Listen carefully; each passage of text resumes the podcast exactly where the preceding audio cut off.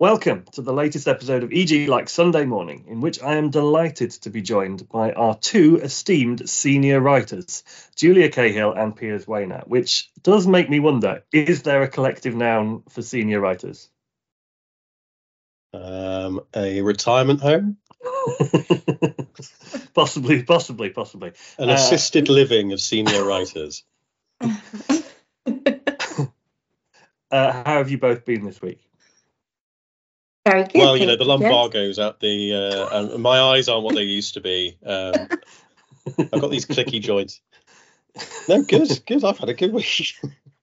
Uh, you've had a busy week, Piers. Uh, this week, uh, you've been writing about a 35% rise in planning fees uh, and the industry yes. reaction to that, which may be uh, not quite what listeners might expect. Well, no, I mean, it, it sounds good, doesn't it? A 35% increase sounds pretty good. And it kicks in this week. So the 6th of December was when that took hold 35% increase for major applications, commercial and residential, and a 25% increase for the other stuff. Hmm. Um, and just you don't have to factor in that the 35% increase goes up to a certain point. So it's capped at £405,000 per application, which sounds like mm. a lot of money. But when we're looking into this piece, um, you have to put that into perspective. So uh, uh, Barry Jessup at Socius did this, and he just he sort of broke down the numbers for us, and he said, imagine a 250 million pound regeneration project. Not unlike some of the ones that he deals with, but we're not talking about a specific, specific one. No, no, no, no, no. This is just a for your imagination. Um, so if you start with that, and you imagine that the the land price in that is about 30 million pounds. And you've bought that through various financing. So that's sitting on your books. You have that.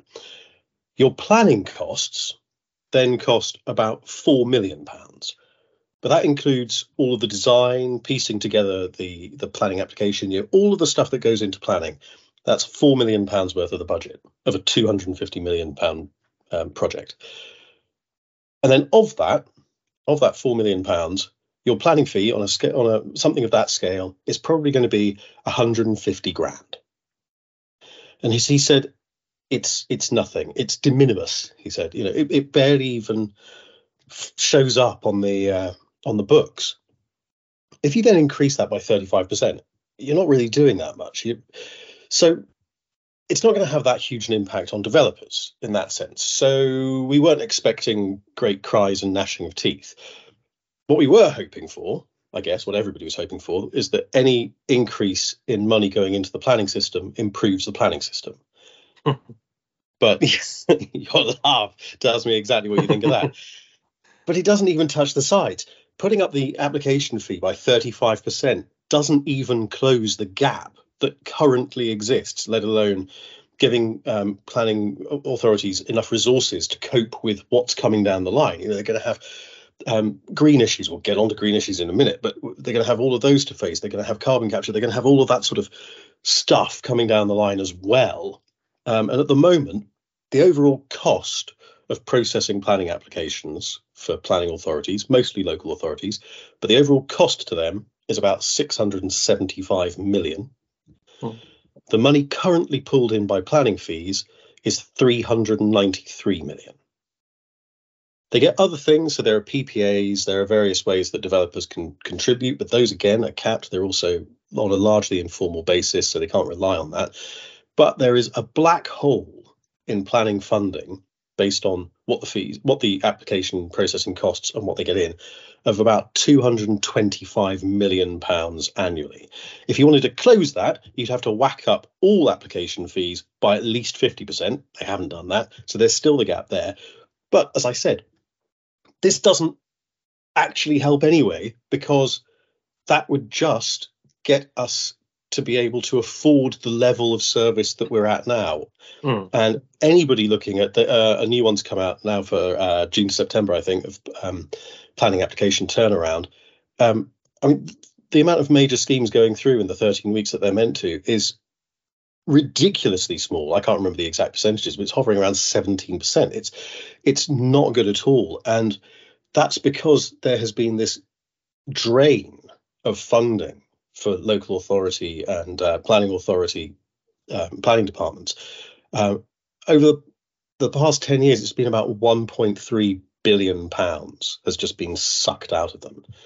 And it's not even as though they can go and ransack the rest of um, the rest of the local authority to go and find more money, because as we know, local authorities are declare, uh, issuing Section 114 notices every single month. The uh, the LGA has has just said that um, the frequency of those has gone up where we had nine issued since 2017 we've now had three issued this year and they're oh. expecting i think it's 16 next year just in, in a year they say that there are 60 local authorities that are likely to issue them over the next year it's just they're not sure which of the 60 it's going to be um, so this is this is turning into a bit of a, a long-winded rant, isn't it? Jess?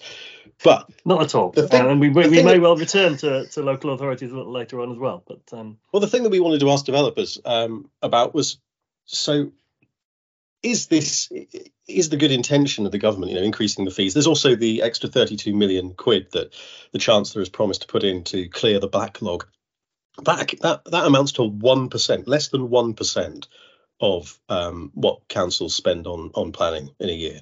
It's it's ridiculous. Um, but the, the the main problem is that all of this money has just been sucked out. So we were talking to developers, you know, what's the what's the solution? And they have said resoundingly, we tried to find one that didn't say this.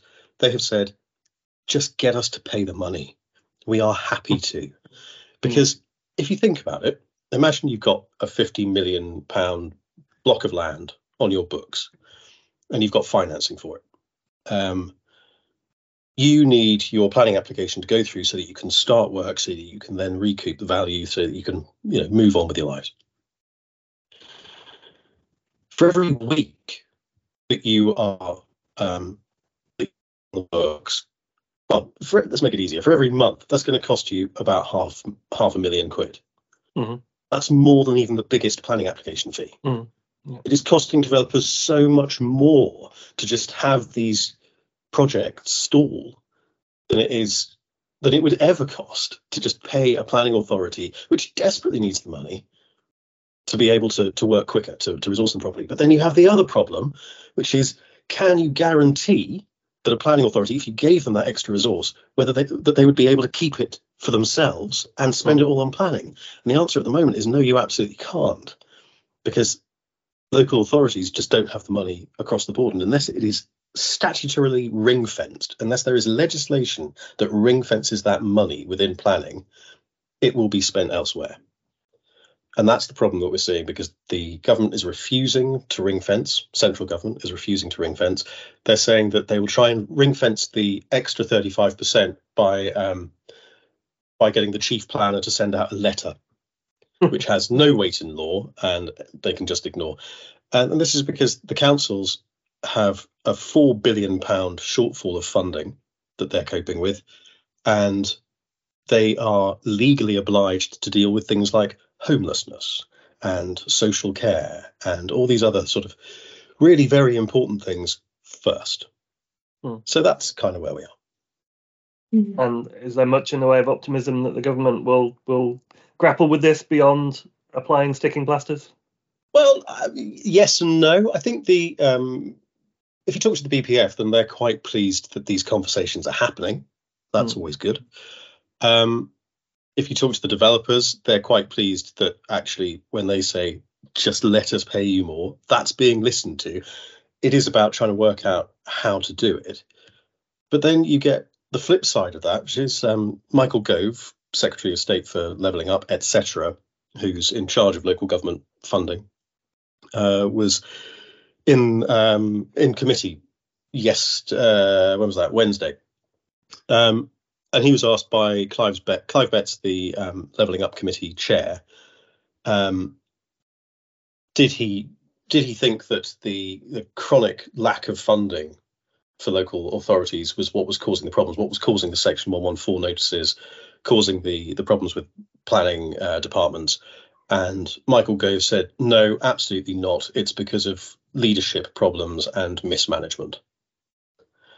We just had Nottingham go bust yeah, they've had their problems in the past. There are a couple of things, um, issues with procurement, etc. But there have been no warnings, no official warnings about uh, leadership. They've had, um, they have had problems with money.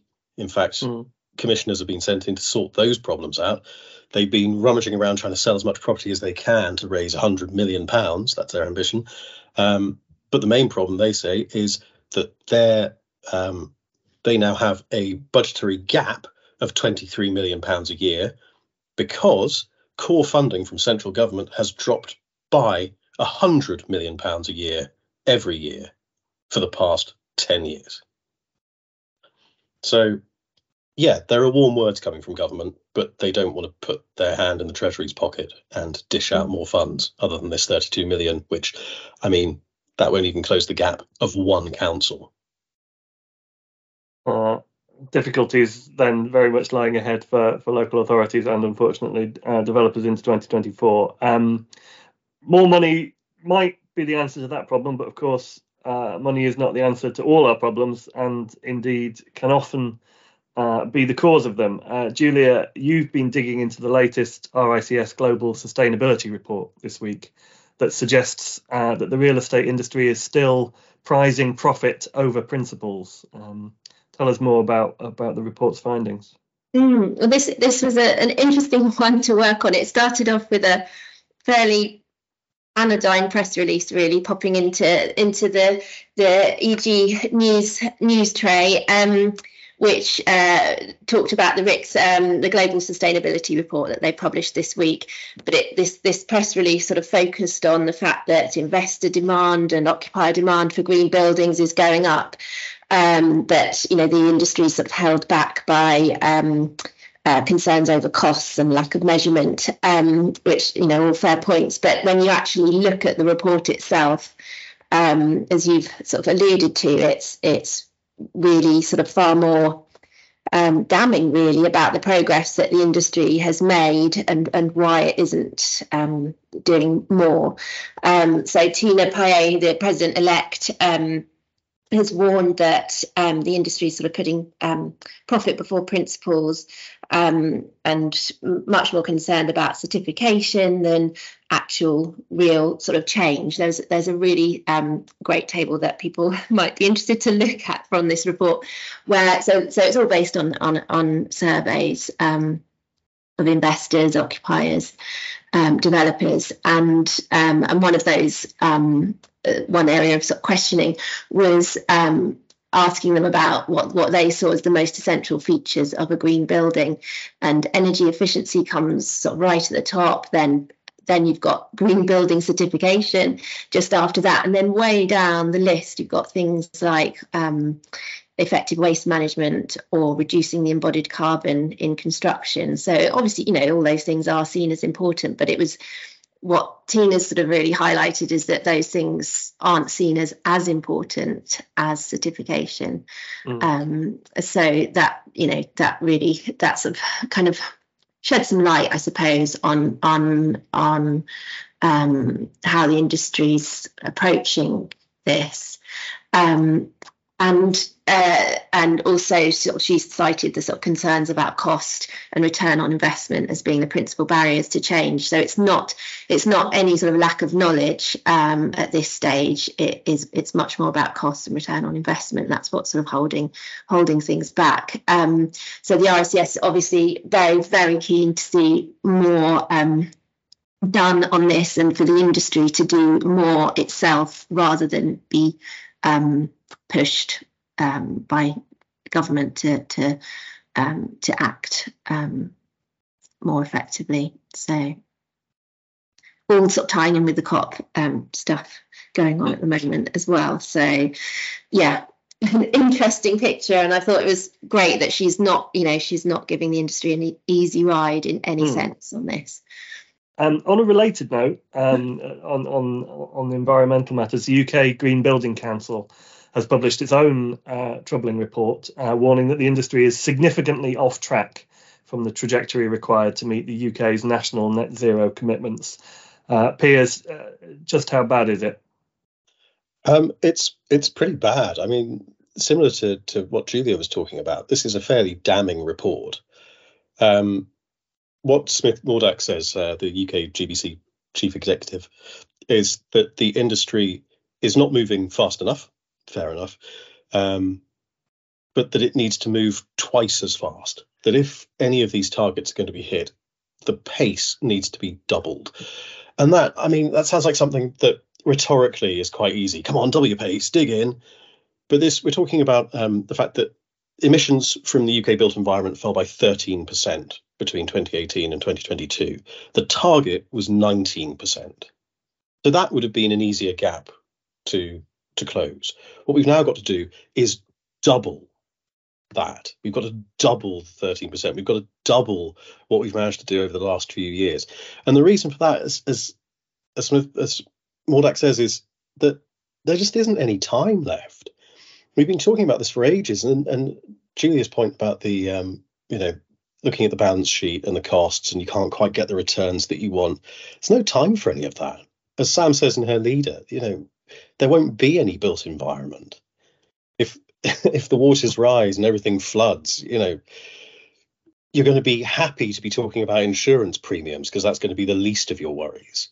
I think that the the change that's now needing to come is is of a, of a far greater quantum than we've ever been talking about before. The the days when we were talking about 2030 targets and so on, and that seemed like a long way away.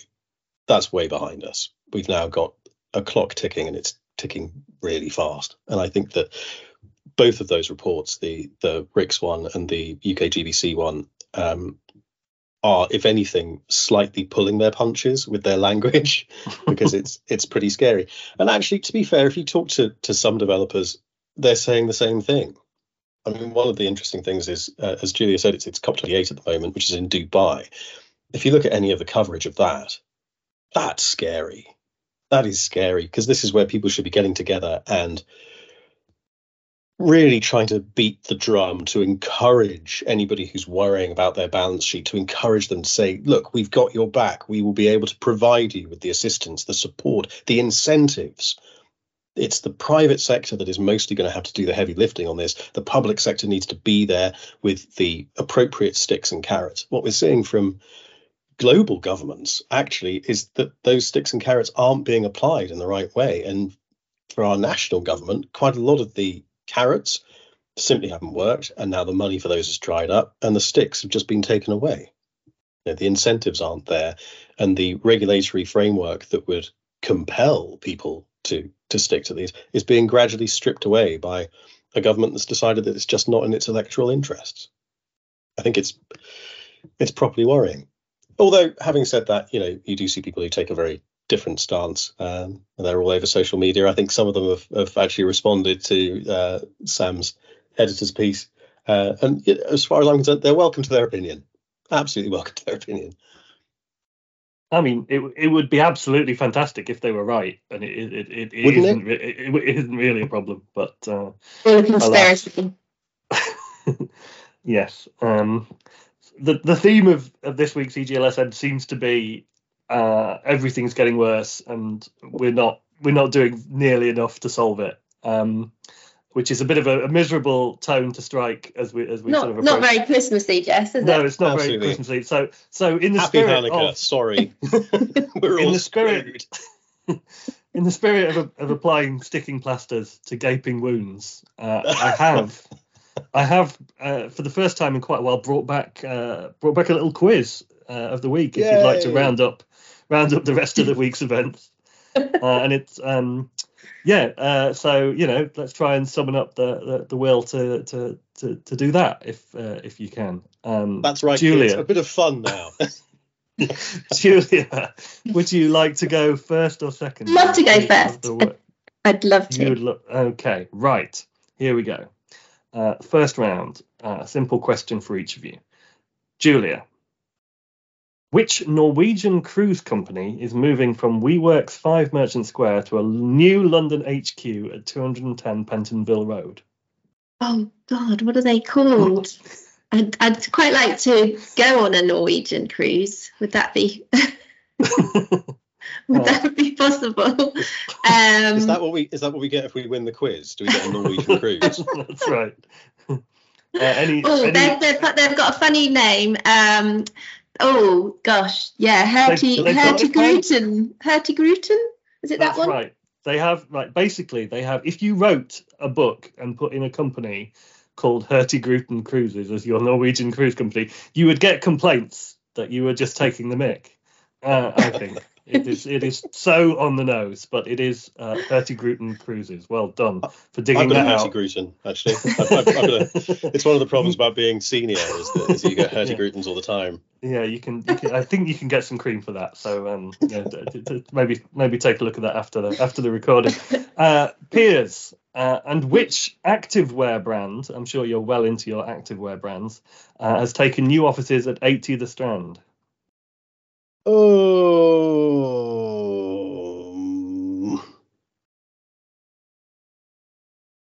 Oh no, this is awful. I don't think I know.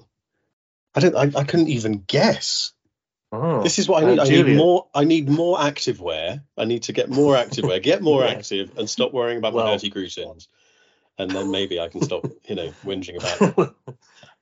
Uh, Julia, do you do you have any hmm. idea which activewear brand?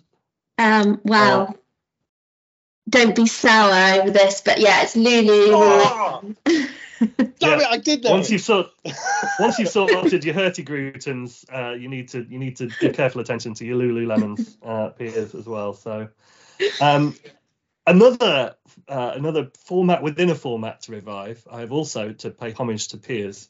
Uh, got a, a, little mini uh, each other's bits round in this week's quiz. So, so let's see how well how well uh, do you senior writers, after so many years working together, know each other's bits? Uh, so for this is for Julia. This is one of Piers' stories. Um, the co-owner of which iconic London store has filed for administration? Oh God, yeah, this is such an interesting, yeah, story. Um, yeah, it's so it's Selfridges, isn't it? Um, Correct. Did you want the owner? Was that the answer? Selfridges. No, no, that's the answer. Piers, that's do you want answer. to just give us a, a, a brief bit of context? Yeah, it's Signa. Um, this is, I mean, yeah, they've they've been exposed as having huge financial irregularities, which um, make for amazing reading. If you can track them down, they're brilliant because they've started to have shouldn't we shouldn't uh, gloat about other people's misfortune, but they've had to start getting rid of some people and start sort of trimming back costs, and that includes um, axing the uh, the hunting and fishing department. I think they've also had to get rid of a couple of butlers. I mean, you can kind of see why they've ended up in right. financial difficulties, can't you? Um, yeah. But no, it's it, they uh, they've having to having to bring in some people to um, to talk about where they go next, and a sale of their Selfridges stake is definitely on the cards. Okay, and as a bonus question, Julia, what even more iconic New York property does Signa own? Oh, um, it I think it's the Chrysler, isn't it? Is it the Chrysler? No. That's yes, correct, I'm going to go Chrysler. Either that or yeah, yeah. Chrysler. Okay. So uh, Julia is smashing it. Uh, Piers, uh, this is based on on uh, one of Julia's stories this week. Uh, so Helmsley Group has submitted revised plans for its Coney Street Riverside project in which northern city? The York. It is York. Well done. York. You, you also have a bonus because because you know it would be unfair if if uh, if Julia had had extra points available. Your bonus takes us elsewhere uh, in the region as developer Citu uh, has bought the historic John Banner department store in a suburb of which other city?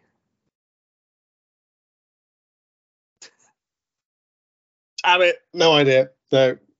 Pass. Uh, Julia, I'm sure you can recall um, oh, your it's Sheffield. Story. Sheffield. Yes. Yeah, yeah, another so, tale of department store kind of all history. But yeah, it was it was it was in bankruptcy um a while ago. But yes, they are transforming it, going to transform it. Yeah, it sounds like a couple of interesting development projects in in North and South Yorkshire, respectively. Uh, okay, yeah. so I think uh, Julia is is I think at this point two points ahead. Um, and, Thanks uh, for bringing back the quiz, Jess. Just the really great of you. Thanks, mate. Just the missing words round left on the quiz uh, to see whether you can you can gain some respectability, Piers. Uh, Julia, Uh, blank REITs are prime M&A targets. Blank REITs are prime oh, M&A targets. It's a two-word blank. Can you fill in the blank? Oh, this was a yeah, this was a brilliant headline. Um, uh, something like space junk or space. Oh, uh, she's digging it out of her memory yeah. today. Uh, full house for Julia. This is the opinion of Marcus Phayre-Mudge, uh, manager behind TR Property Investment Trust, that smaller listed REITs trading at a hefty discount to their net asset value are right takeover targets. And who am I to argue with that? Uh, Piers, uh, your final question. Blank completes management buyout. Uh, Cluttons. It is Cluttons. Well done. Oh, Fantastic. Uh, Cluttons has indeed been bought by its management with external funding from Trian Capital. Uh, great, a, a, triumph, I think, and a little bit of yeah, raising the mood, raising our spirits a little bit after the doom and gloom of the the meat and potatoes of the podcast. Well, I was hesitant um, on that last one, Jess, because I was th- expecting it to be funny. Um, so sadly, I, I couldn't find a second funny headline. Um, alas, we we need to work harder uh, at the funny headlines uh, for quiz purposes. Right, uh, I think we're all still a little bit down uh, after after all that. Um, fingers crossed. The rest of 2023 and into 2024 brings us all brighter news on matters both economic and environmental. Um, but I don't think any of us will be ho- uh, holding our breaths on that front. Uh, but you never know. We might be here back with a more jolly episode of EG like Sunday morning next week. Uh, thanks to Piers and Julia for joining in this time. Who knows who'll be with us next time uh, as we return for another EGLFM.